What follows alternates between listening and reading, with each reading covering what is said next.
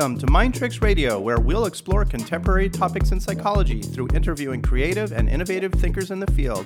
I'm your host, Dr. Aaron Kaplan. Thanks for tuning in.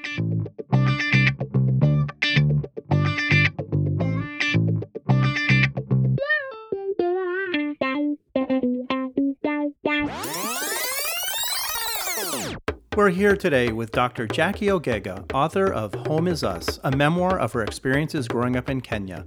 Among other topics, she recalls stories from her childhood marked by gender based violence and the resiliency demonstrated to her by strong women in her community. Dr. Ogega is an inspiring leader dedicated to promoting gender equality, social inclusion, and the empowerment of women and girls. She is currently the Senior Director of Gender Equality and Social Inclusion at World Vision. She founded her organization, Mapenzi Empowering Women and Girls, supporting hundreds of women and girls in rural villages in Kenya through education, violence prevention, and livelihoods. She has a doctorate in peace and conflict studies and a master's degree in gender and development studies. Jackie, welcome to the show. Thank you so much, Aaron. It's so wonderful to have you here. And we are talking about this wonderful book that you've written, Home is Us, a story about hope and resilience.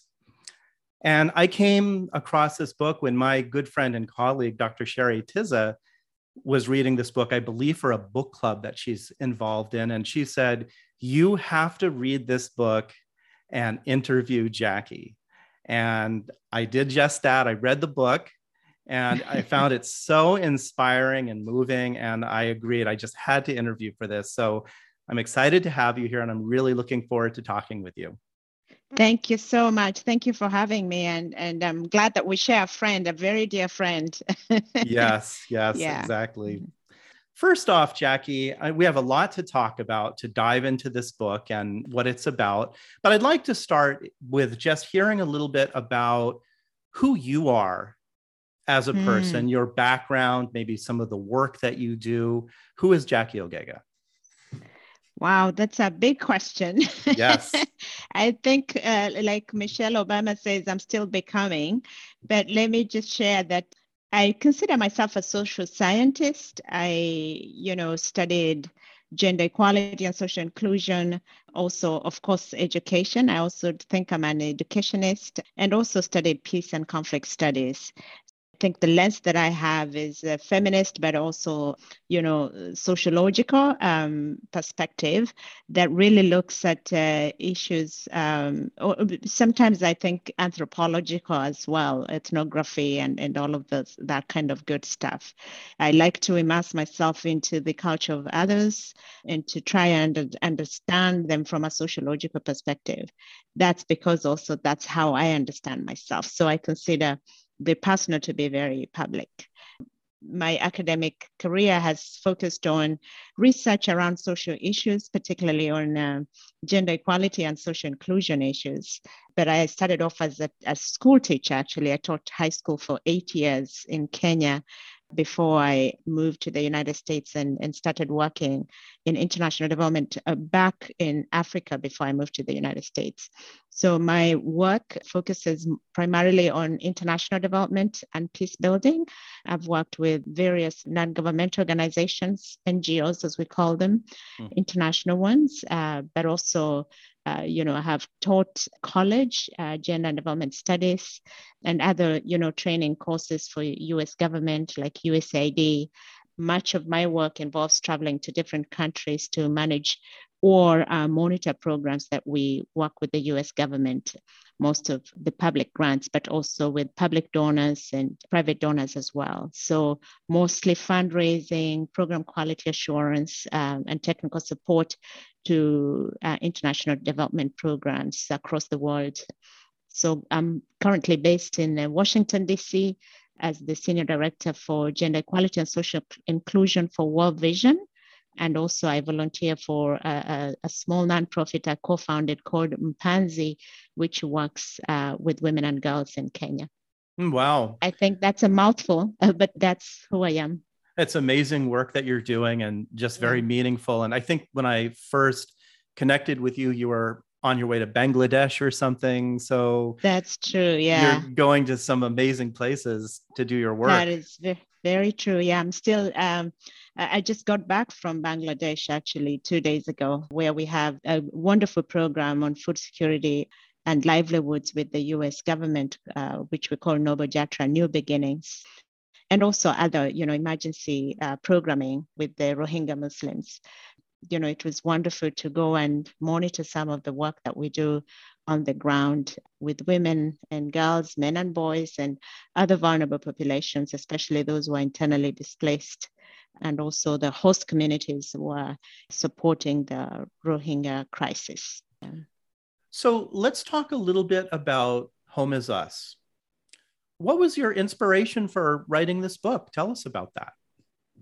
Every time I, I get that question, I think about how my life and my work is constantly like a flashback on mm, on mm-hmm. my mother and uh, my great grandmother so i think my greatest inspiration is my mother mm-hmm. um, and uh, since i moved to the united states we've been separated physically but we have stayed in touch uh, in in many ways so during the covid time um, i decided to really stay in touch with her a little bit more. For two years, I was calling her on WhatsApp and having a video conversation. And this story that you know I've wanted to write uh, for for many years, you know, it became such an inspiration because it was easier for me to find time out of uh, you know my days uh, hold up in the house because of uh, covid restrictions yeah. to speak to my mother and and my sisters and my children. And I, I got very inspired every single day that i spoke with them to keep writing and that's how i ended up finally pulling down the the story that i've been writing you know without writing it really uh, yeah. uh, it's all about my life but uh, the covid year two years of covid forced me to pull it together. One thing I really liked about Home is Us is the way that you laid out the chapters. They're sort of in relatively short vignettes of things right. that happened in your past and in your life. And I was almost thinking while I was reading it, like, I wonder if this is sort of how Africans go about storytelling. It's almost like right. each chapter was sort of like a, a, story that highlighted an episode or an event, a series of events that happened in your life. Absolutely. And that's actually how I spoke to my mother and my sisters and my own children. I have two young adult children uh, aged uh, 26 and 24, a boy and a girl. And the way my mother told me the stories and my sisters, and the same way I told to them is how I wrote it. Mm-hmm. So it's it's really based on my oral tradition of storytelling and just pulling it down the way it is and the way the stories were told to me. Um, and some of it is just going into my memory and getting some stories that have already been imprinted in there for many years um, and pulling putting them down in ink. So it's more of a, an oral tradition because culturally I wasn't trained to write stories, but to tell them. Um, and so this was a, a, great opportunity, and I think that's how come the chapters stand out that way. Each each one of them is a story, but they all really are interlinked in very important ways. So they, they just unfolded as we told them. And what really shocked me is the fact that I didn't know all of these stories. You know, the conversations I had with my mother and my sisters helped me to, you know, even uh, remember them. Mm-hmm. Uh, some that I didn't remember at all, but to to know new ones that I didn't know about because of the trauma. You know, for example, my sister had experienced watching my father assault a young woman who's living with us. Yeah. She she didn't tell that story to anyone until I wrote this book, and she told us the story. Wow. So it was really a powerful time of healing and recollect, re- recollecting the, the shared trauma that we have um, had to endure. Yeah, I think you did a great job with that, sort of mm-hmm. preserving the oral tradition in a written form. So, good right. job on that. It really comes across um, as a wonderful way Thank of you. presenting your story.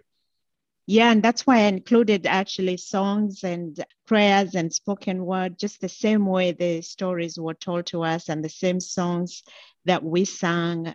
Very powerful oral tradition very very important for for my heritage yes. Yeah. Let's talk a little bit about the title for a moment because you talk about home is us as a concept within the book, right. and I think it's an important one. So, could you tell us a little bit how you arrived at the title and why that's important? Yes, um, there are a lot of very painful stories in the book where you know it helped me to redefine what home is yeah because my home was oftentimes a, a war zone as I call it, because essentially, oftentimes when we think about home, we think of home as a very peaceful and, you know, nice and lovely place, but it's not always like that. And I wanted to bring out the idea that home can be a warm and, and peaceful space and safe space for children and adults alike, but it can also be a space of hell. And mm-hmm. uh, so, how how do you find a place where the, there is, you know, safety and security and peace and love that is not necessarily a physical structure, you know, of a physical space of uh, what we call home in, in, in modern society, mostly Western society. We were displaced so many times uh, as little children uh, from my father's home, you know, because my mother was being beat up and, and sent away from uh, my father's household just for the mere reason that uh, she couldn't bear sons. And the violence that she experienced and that we experienced within the home really led me to redefine uh, what home is. And my mother first, you know, brought that idea up because we were displaced so many times from what we thought was home. It was a, a powerful way for her to you know, cultivate that mental strength and, and in, in us, emotional mental strength, not that home, it's about love, it's about relationship, relationships that are uh, loving and caring. You can find that anywhere else because we were not able to find that in a in a physical structure. I think that was very wise of my mother to help us to stay strong and, and to heal from all of the violence that was happening around us within, you know, a home structure. And I think for all the women and men, boys and girls that I've met through my work that assaulted and, you know, physically abused through sexual and gender-based violence, which happens by the way, across all of the world, including here in the United States, sure. it's it's a powerful concept to think of uh, home as being us, as you know, being that internal peace, peace with your soul, peace with yourself, peace with the people, others around you, having that relationship with others, rather than just uh, thinking of a home as a beautiful structure where you know you come you come into and and uh, you know have enjoy a hot meal, and also the fact that even as an adult, I decided to migrate to the United States for work. It wasn't forced migration.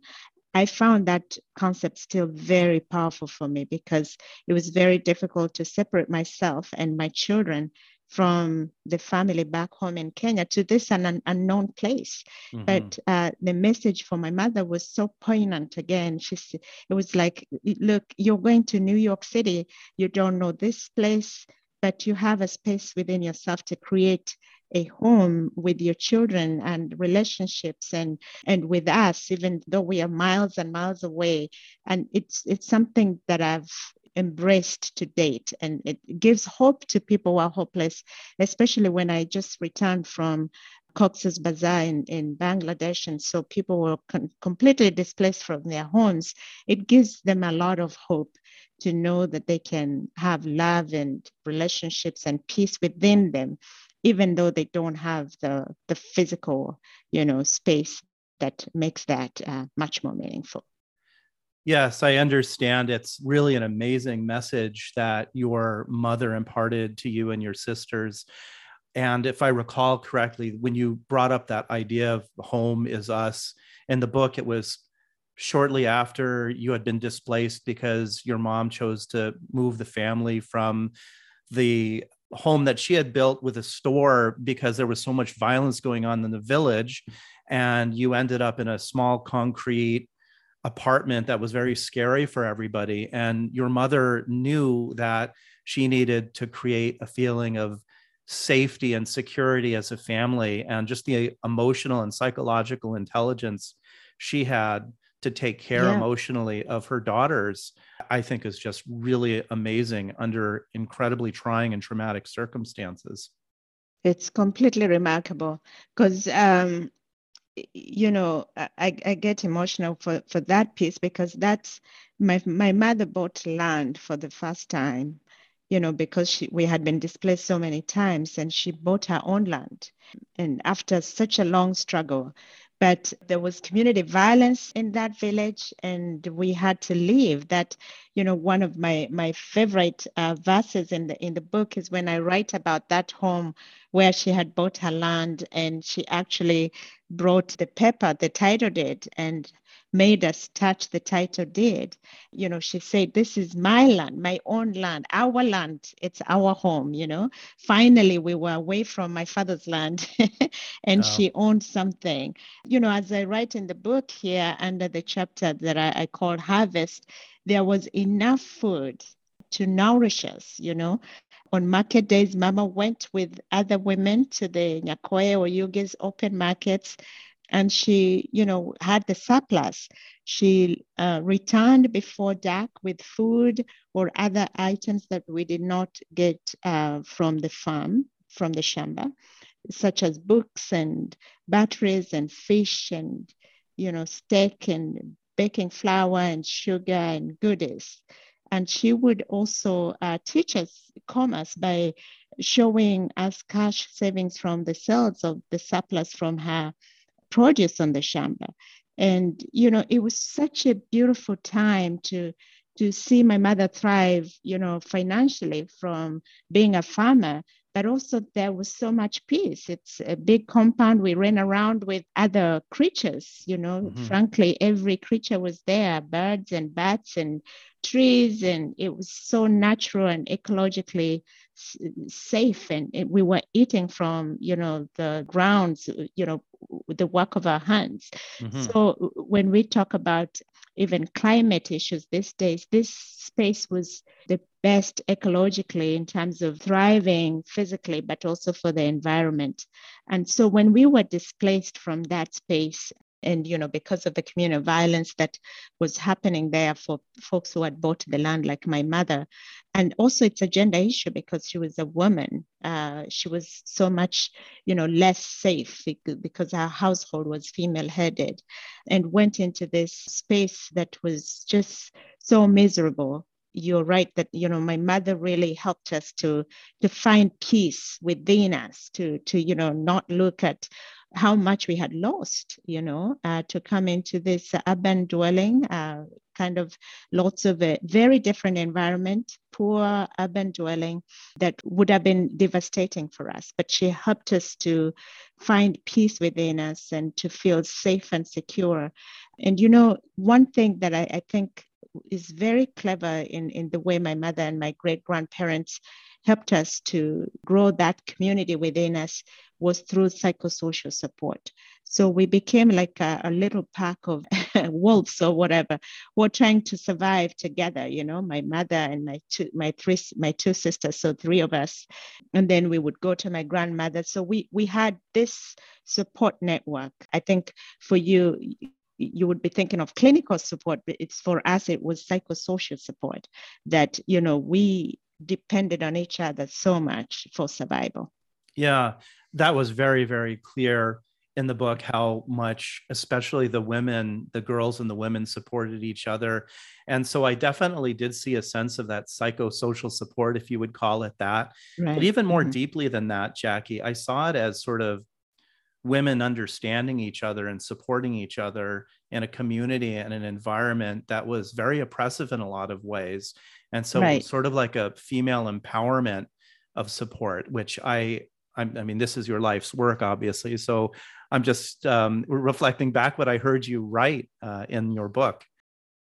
So jackie i'd like to spend a little bit of time talking about your mother she was obviously an incredibly influential person in your life and a major subject matter of the book that you wrote and I'd like to learn a little bit more about what you have to say about your mom. What made her tick? What was she like as a person? Oh, she still is alive. My mother is uh, 78 years old. Yeah. Um, and she is just an incredible woman, very strong. I think of her as, um, you know, both very kind and also she can be a great fighter. She's mm. a hmm. great warrior.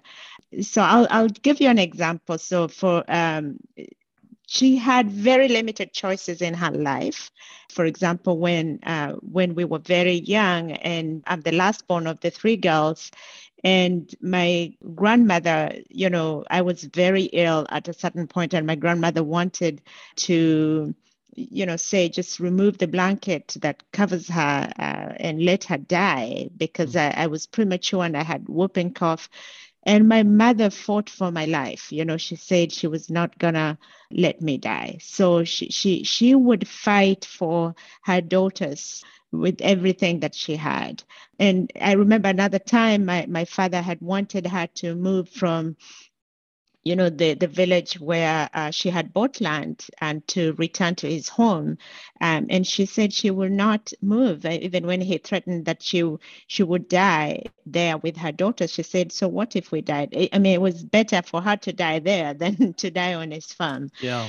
So she, she really fought these uh, very harmful cultural practices that were there and uh, built on the positive uh, cultural practices that were there as well. The cultural practice of community of love and care for others she really built on that. So she was both a very loving and she still is very loving person but also she would fight for what is right and what is good I think in a community where violence is so normalized, like uh, when we were growing up, and most of the time, and there were no legal systems to hold anyone accountable, I think that she was very persevering. She has a great endurance, a great spirit of uh, endurance. My mother wears a smile 24 7. She will be mm you know one of the chapters i write about in the book is laughter mm-hmm. even when you know something so horrible happens to her she would still be smiling and i think you know as i reference in the book like uh, maya angelou's poem we wear the mask sometimes it's really wearing the mask. Her laughter is to mask the pain. Yeah. But I also think that her laughter is very genuine. She's a very genuine human being. She's truly happy to see me when, or her grandchildren or anybody else. Um, and, you know, one of the other story, the, the other point about my mother is I think she's very perceptive. She can see the cycle of violence. So, one thing I struggled so much with when I was growing up is the way she still treated my father and my grandmother, paternal grandmother, who had really mistreated her. Yeah. She still was very human to them. And that really used to trouble me as a young child and, and as a young adult. I used to be like, people who treat you badly, you treat them badly too. Uh, but my mother constantly, you know, reminded me about not being uh, revengeful. You know, like, of course, you should hold people accountable, but there's a difference between holding people accountable and having vengeance and, and wanting to revenge because that ends up harming you. So she has a lot of wisdom, and the way she treated them in very human ways helped me to see their humanity too and to see that they had been abused as well. As I write in the story, my, my great grandmother had undergone the similar beatings from her father in law, the same way she beat my mother up. She had been beaten up by mm-hmm. her father in law and other relatives and just out of her own homestead, you know, where her, she had been married. And she also, you know, helped me to see my father's humanity because he himself had been almost orphaned because of colonial uh, practices where the father had been uh, gone to take care of uh, the white master in a place called Turi uh, during the colonial time. You know, she, he, the father became, you know, a houseboy for a, a white master's British colonial rule, and the, the mother left because she had been chased away by the grandfather. So my father really and his siblings grew out, up like orphans by themselves. They didn't really have that parental love from a father and, and a mother. But that's something that, you know, my mother helped me to see. And it was a struggle because it's very hard dehumanize uh, perpetrators. And, and I had learned from my, my father, who othered my mother all the time. Every time, you know, my mother was a thing, a snacky thing, an ugly thing.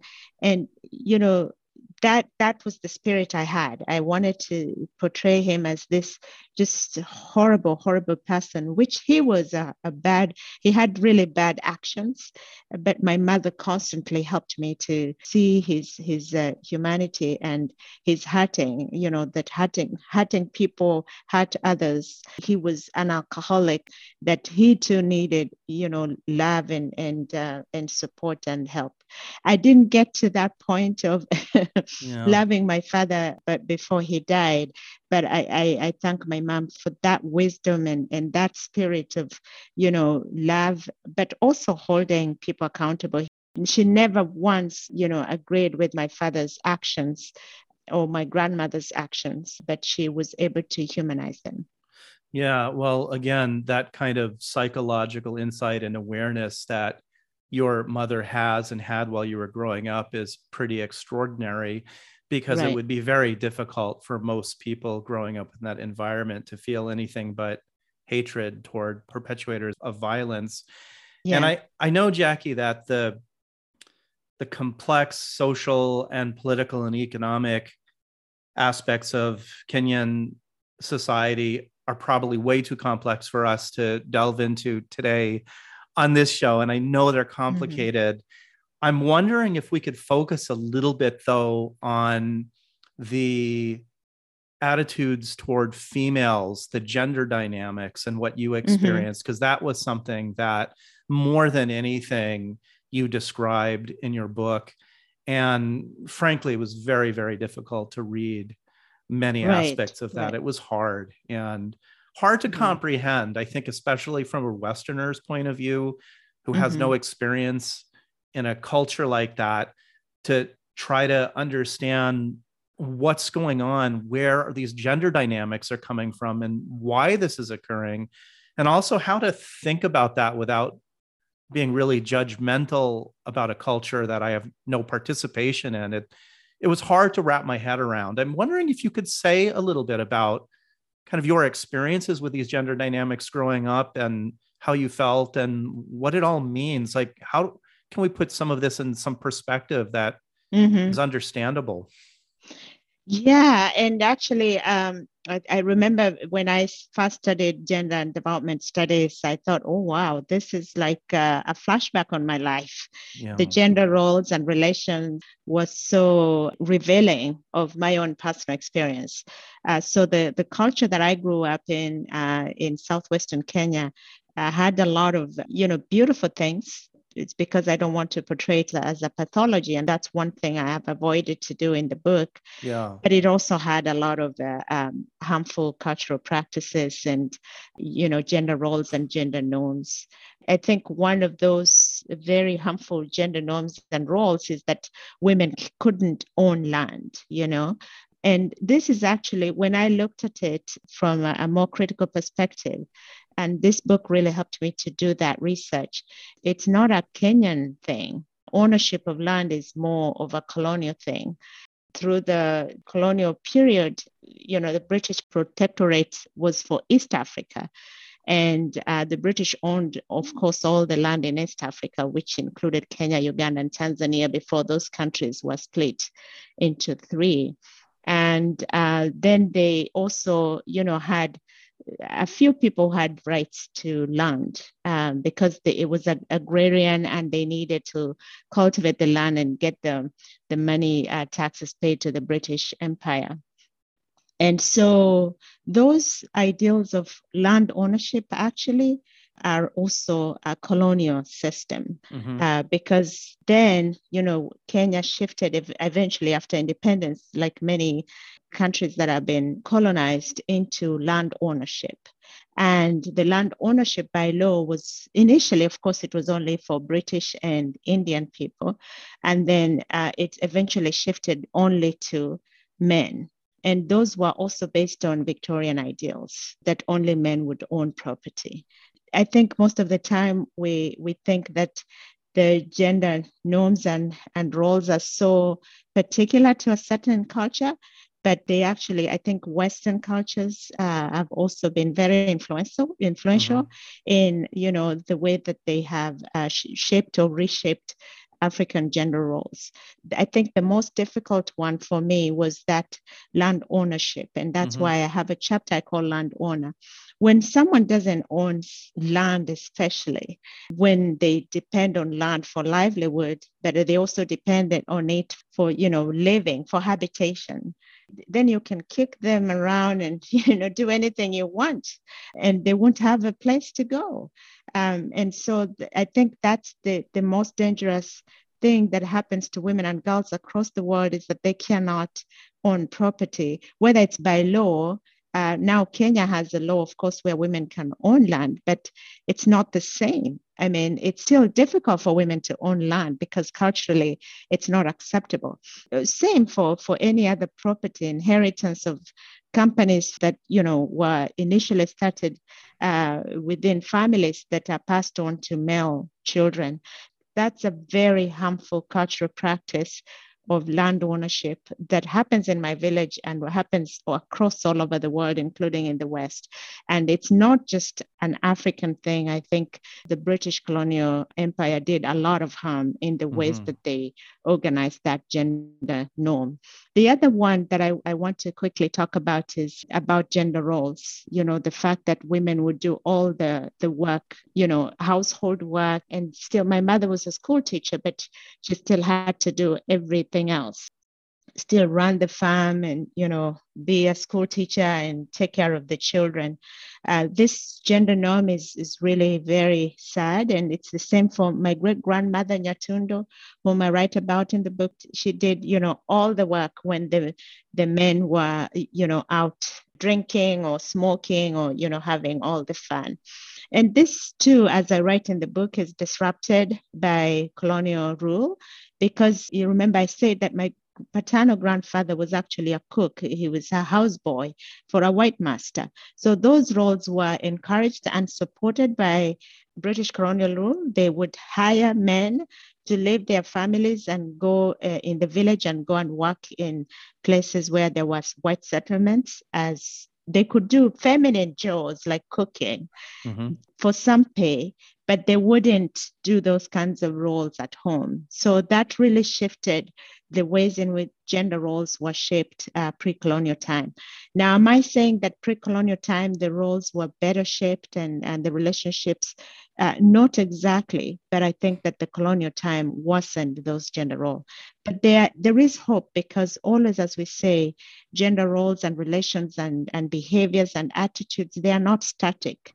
They change over time and that's that's the same for any country including the western culture that those things are not fixed. They, they change over time. And those those gender roles and norms that i grew up in have shifted a lot. And that's why my mother still owns land. I own mm-hmm, land. Mm-hmm. i actually own a house here in the united states. So it's it things have shifted. And and we you know writing this book really helped me to to focus on that shift and to also say, let's not pathologize a certain culture because it's influenced also by the West. And let's look at the history of gender roles and relations and say that the West has also come a long way. Uh, I, I do argue with my colleagues that, you know, when did we allow women to vote here in the United States or to go to work? Even when they went to World War, they were just nurses, they were not really considered veterans. So it's it takes a, a long time for cultures to shift in terms of how they view women's work and whether they value it and how they value women uh, to let them own property and, and be fully citizens in the community. And those roles, I think the book is interesting in the fact that it engages those dynamics of gender roles in the African context and especially in East Africa. I think so. And what you're saying about the Br- British colonial rule in Africa, it's almost like setting up gender dynamics uh, from the mm-hmm. get go to be problematic right in terms of land ownership and also and i'd like to talk a little bit about your father because he's an important figure in the book you wrote and his mm-hmm. behavior mm-hmm. toward you and your sisters and your mother how he might be an example of the gender dynamics that that were set up from that. So can we talk mm-hmm. a little mm-hmm. bit about your father? What what what was he like and what can you say about him? Yeah, I, I, I think growing up, I just didn't care to know him much. I had a lot of hatred and anger uh, towards him. But yeah. this book helped me to see him a little bit more from another lens. So, look, my father was my both my father and mother grew up. Uh, they were born into the colonial rule, and they grew up and got married in actually just a year after Kenya became independent. So essentially, they're products of the colonial rule. Yeah. Because that's all they knew. They were born into colon- a, a British colony and grew up teenagers into a British, their entire education.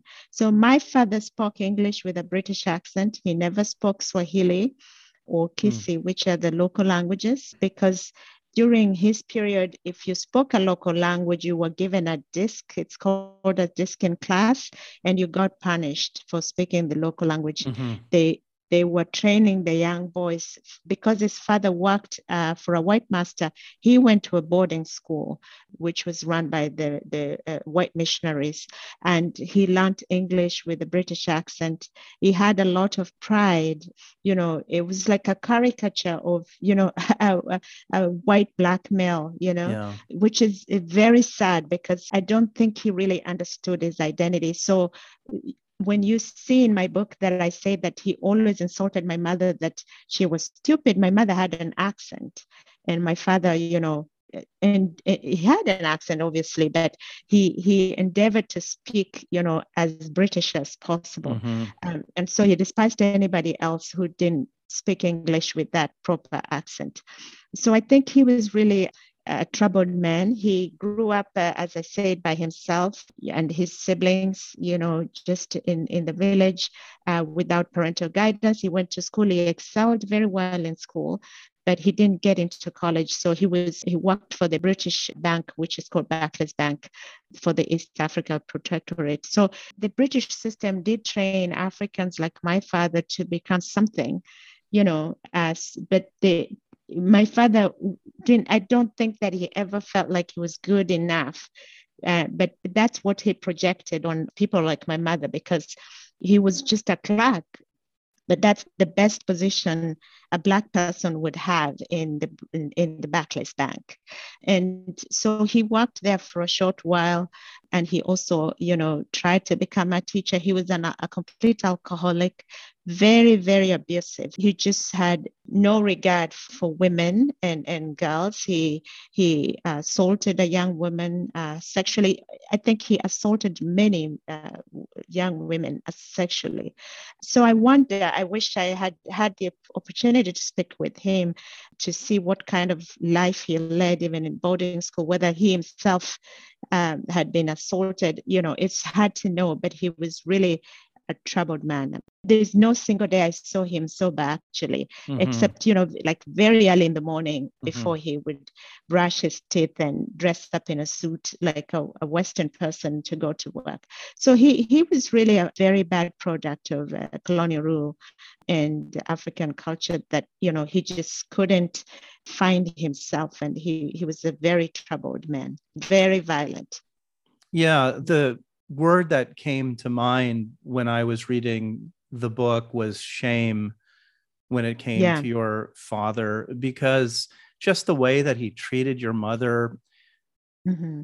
so condescendingly and humiliating her and right. and obviously acting in very abusive and violent sort of ways to me really sounded like a person who was projecting out whatever he was feeling on the inside and abusing mm-hmm. and taking that out on other people. And one thing that struck out for me, Jackie, and this came up several times in your book, was mm-hmm. this idea of him being humiliated by other people for not having a son. Absolutely. Yeah. So I think the, the cycle of violence is so damaging. So for my father, First of all, he witnessed his own mother being beat up when he was very young mm-hmm. and he couldn't protect her. So I think he carried that over and you know was beating his own wife in front of his own little children so you're right. I think he was very powerless and, and, and ashamed. But at the same time you're right. The cultural practice of you know not valuing girls uh, so that it really hurt him. When we were young adults and you know going to uh, high school and, and stuff like that and my mother was uh, out of the reproductive age, so it was clear that he was not going to ever bear a, a, a son you know he he just he was abused all the time he was told that he's an uncircumcised woman which is the lowest uh, denigration you can give a human being. It's like a subhuman. Uh, so he was othered as much as he othered my mother. He was he was subhuman. He didn't have a belonging. If and he loved. Remember, I've said he wanted to to be this powerful man who worked for the bank, you know, mm-hmm. who who is very intelligent. But anytime he would stand in front of a crowd, and they would boo him. They would say, "Sit down, you woman." uh, you're not you don't mm-hmm. deserve to stand and speak in front of men and if he, he, he, re, he, responded violently as i said like he would threaten to beat them they would say they, they are gonna you know smash him because they, he doesn't even have sons who can defend him so the only time he found his voice is after we had finished university and we were employed and he would tell these people, look, you know, I may not have sons, but I have daughters and they have work and they have money and they can hire the police and stuff like that. So in it's so ironic that the daughters became the the ones that uh, redeemed him. Um, yeah. You know, after after we had managed to beat this structure and, and system of patriarchy and and get ourselves, you know, educated and uh, empowered, and and and we were the ones that almost you know kind of came to save his face. Um, and that's when he also decided that he was going to give his land to us because you know the property of a man who doesn't own uh, bear sons is supposed to go to the children of his brother. And mm-hmm. so our uh, my father's land was supposed to go to my cousins my male cousins but he said before he died that you know his land was our land. So he really did put on a struggle uh, towards the last days of his life to you know stand up for us and as his daughters and to claim uh, our and reclaim our space uh, within the community which was very helpful. But uh, most of his life was really uh, very miserable. He was abused himself and he abused very very much yeah, I could tell the when you were writing about that toward the end of the book how much ambivalence or even rejection you had about your father suddenly supporting his daughters uh, emotionally and saying uh, i'm going to give you my land when i die you know sort of like well great this is sort of too little too late we'll take yep. the land thank mm-hmm. you but you know now you yep. get to claim that we're your pride and joy after so many years of abuse that must have Absolutely. been quite difficult. Yeah, yeah. And you know, these norms are so acceptable that you shouldn't question them. So even writing the book is a, a, a source of agency and power for me mm-hmm. because I'm I'm rejecting them publicly and I'm saying I don't care what you think, whether you want us to keep this secretly as home uh, within the home uh, but these things need to, to come out there and, and it, we should be angry and, and disgusted by these kinds of practices and, and reject them, them and not excuse them. Um, and so I, I, I was really very intentional in, in making my feelings felt. And, and I'm glad you, you, you saw that feeling like, you know, this is a struggle that should would have been beautiful if my father and my mother had been involved in fighting this cultural practice right from the beginning. Yeah, so I it, thought you yeah. I thought you did an amazing job writing the book being very authentic and and honest and it really really came through with your writing. I wanted to ask you there was a chapter that really stuck out for me and maybe it's because I'm a mm-hmm. psychologist that mm-hmm. I resonated with it so much but it was the chapter that you titled Mad Woman Right. And this was when you moved, when your mom had decided to move you away from the village where she owned land mm-hmm. because of all the violence going on. You moved to this very scary, I think of it as like a big concrete apartment building that is sort of lifeless. I don't know if that is actually what it was like, but that was the image I got. And of course, mm-hmm. you found ways of decorating it, making it more like home. But there was a woman who lived next door, I guess, in the mm-hmm. apartment mm-hmm. who was well, for lack of a better way of putting it, acting crazy. And it was scary for you moving into this new place and having her live next door.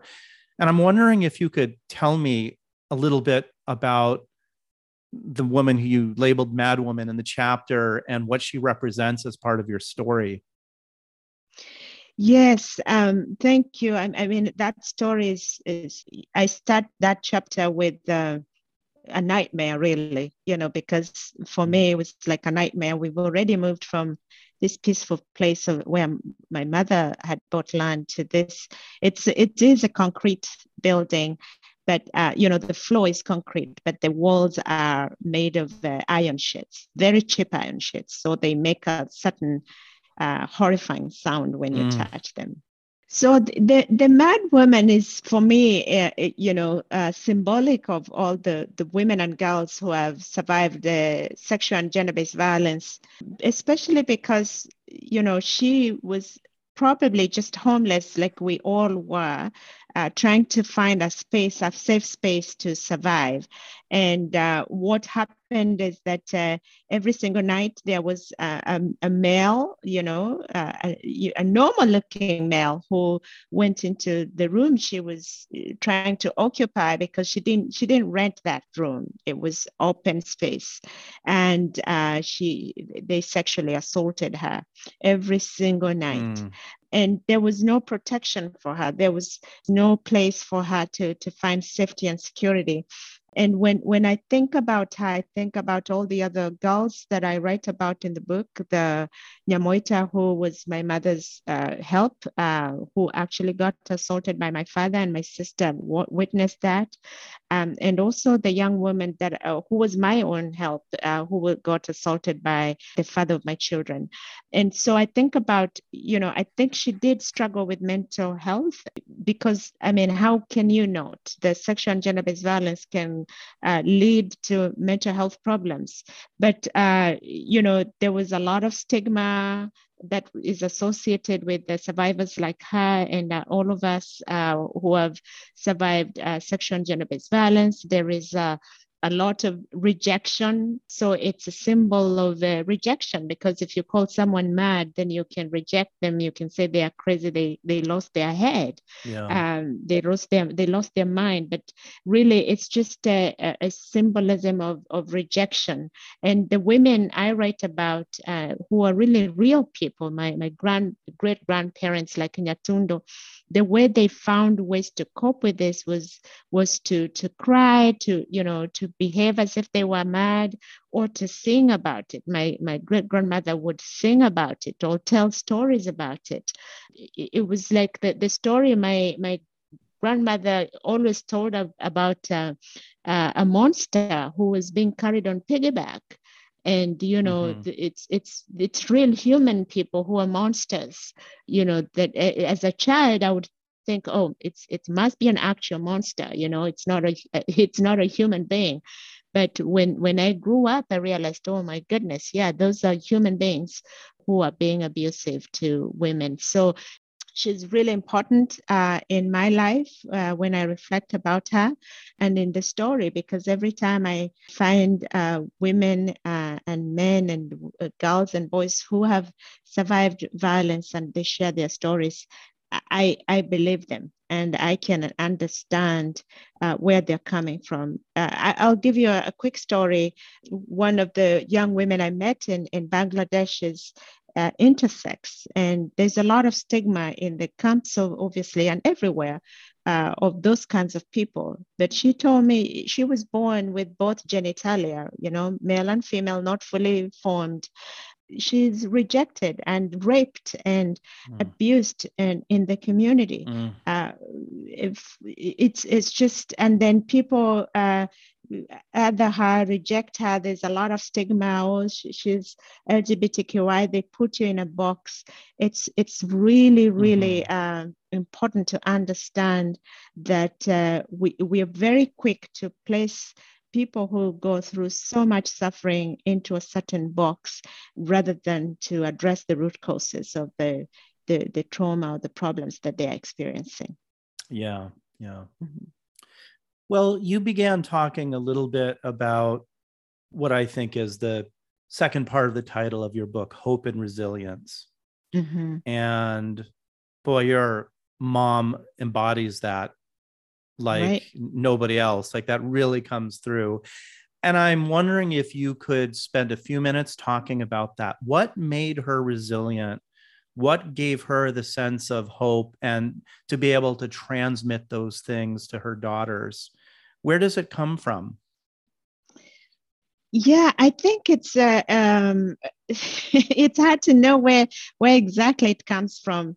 I think it's she just she she she just didn't want to give up you know uh, hope. And she so i think one of it she learned from her own mother who was a single parent at a very early age because her husband died. And so she had to take care of all of them and my mother was the firstborn. And she would see how my great grand my grandmother not great grandmother you know struggled uh, to educate them and and you know feed them and and do everything that she could so that they could survive. So i think she did learn it from her mother and her grandmother who is my great grandmother mm-hmm. that she lived with for many years but I also think that she's a woman of faith. She had to believe in something bigger than herself. Much of what she gave us was that faith. Like you have to believe in something bigger than yourself when you're about to give up hope completely because there are no choices. There are no good choices. There is hopelessness all around you. You got to hold on to something bigger than yourself. And I think that component of faith helped her to to keep going.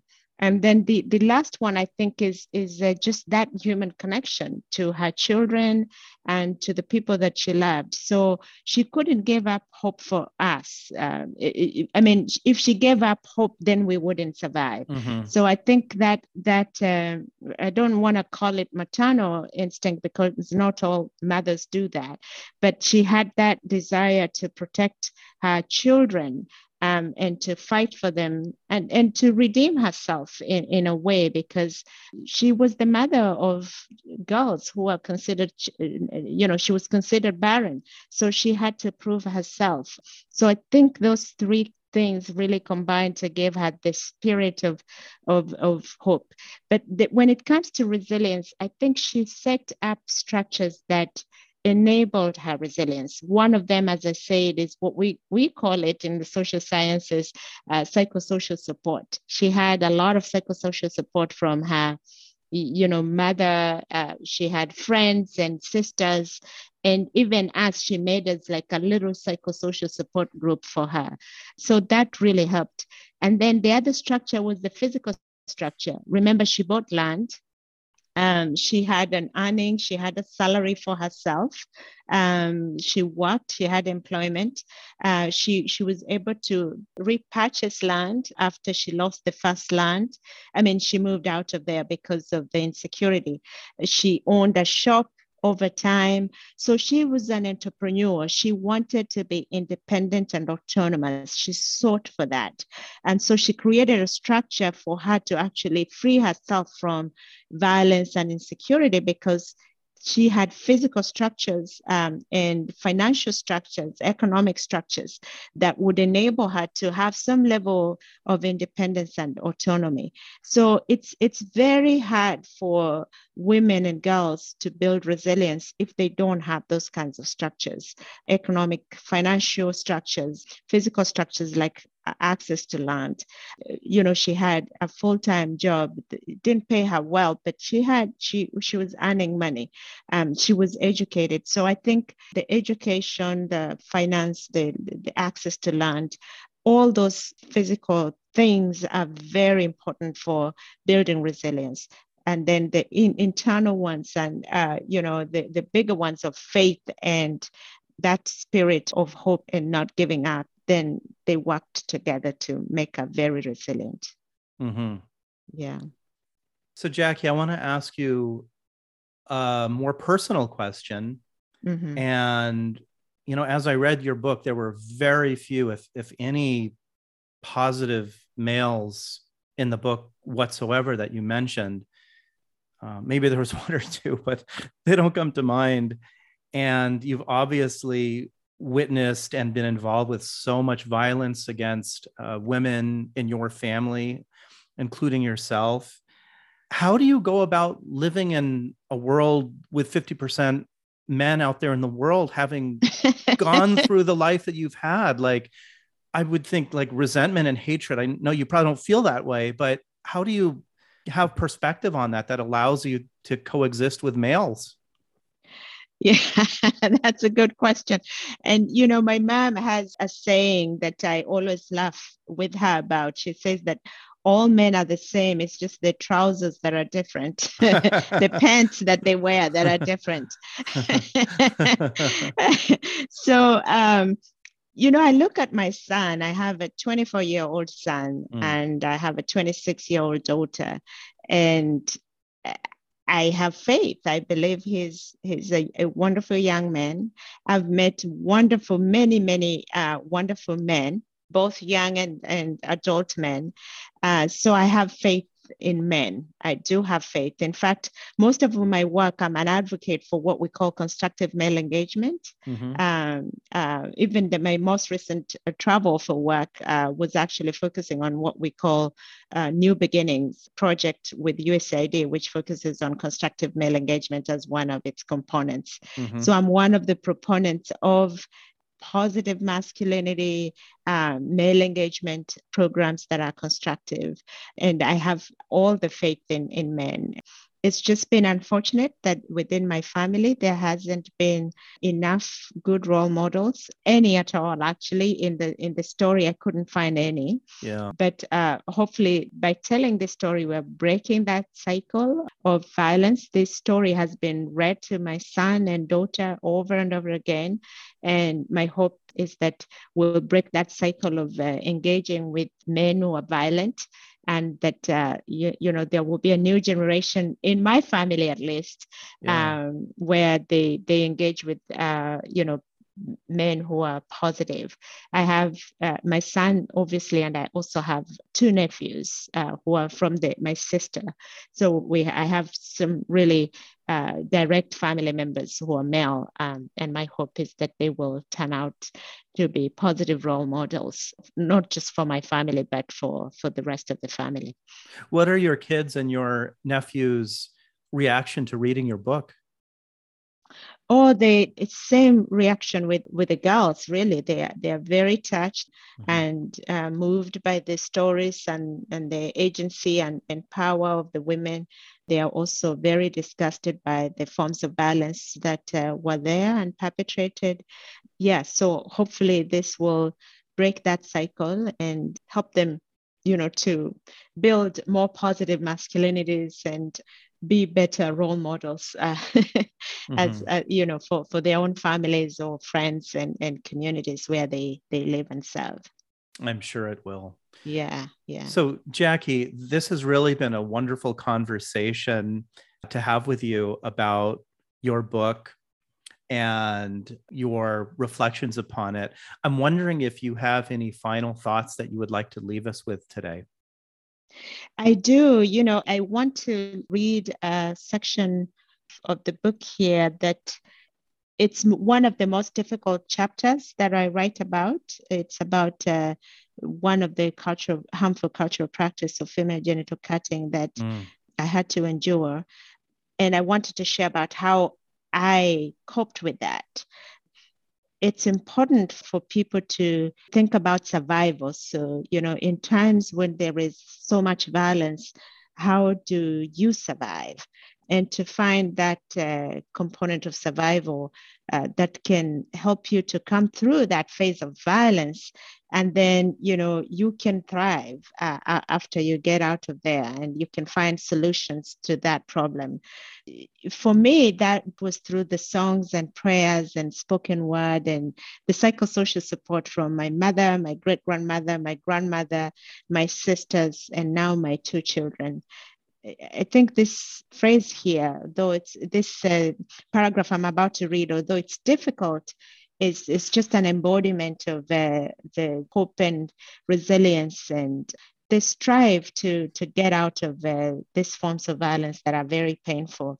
And how do we get that inner strength and and continue to fight and and it, it's what really drives me to keep on fighting for women's rights and for the empowerment of, of women and girls and to tell my story even even though it's very difficult mm-hmm. so my grand great grandmother nyatundo stood erect as her voice drummed out the spoken word poetry directing her hard work her daily struggles with nature, with family, with the community, and even with herself. She prayed, imploring the souls of the dead, Chisokorone Chisokororia, the attitude of self, and even the stolen childhood innocence. She prayed for healing and protection. She pounded out conversational songs hanging on every word as if she was giving instruction. I lost myself in song as every space in my little world was filled with dark, powerful, and intelligent girls, brilliantly colored birds, and all kinds of undying feminine creatures, living and non living, roaming the Gusii highlands like weaver birds searching for freedom. So mm. I was a little girl, you know, and I found something to hold on to mm. and search for freedom. And I'm older now and I'm still fighting for the freedom of myself and other women and girls across the world.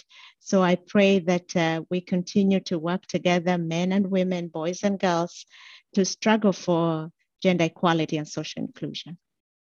Jackie, that's a beautiful thing to work toward. And thank you for being here in the world to help people find their way and to provide a guiding light for that, and for sharing your experiences that you grew up with as an inspiration coming from your mother and your grandmother and the strong women in your family to help be a guiding force for you.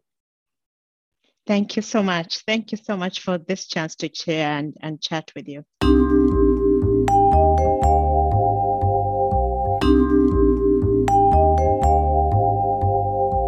Thank you for listening to Mind Tricks Radio. I hope you have enjoyed the program.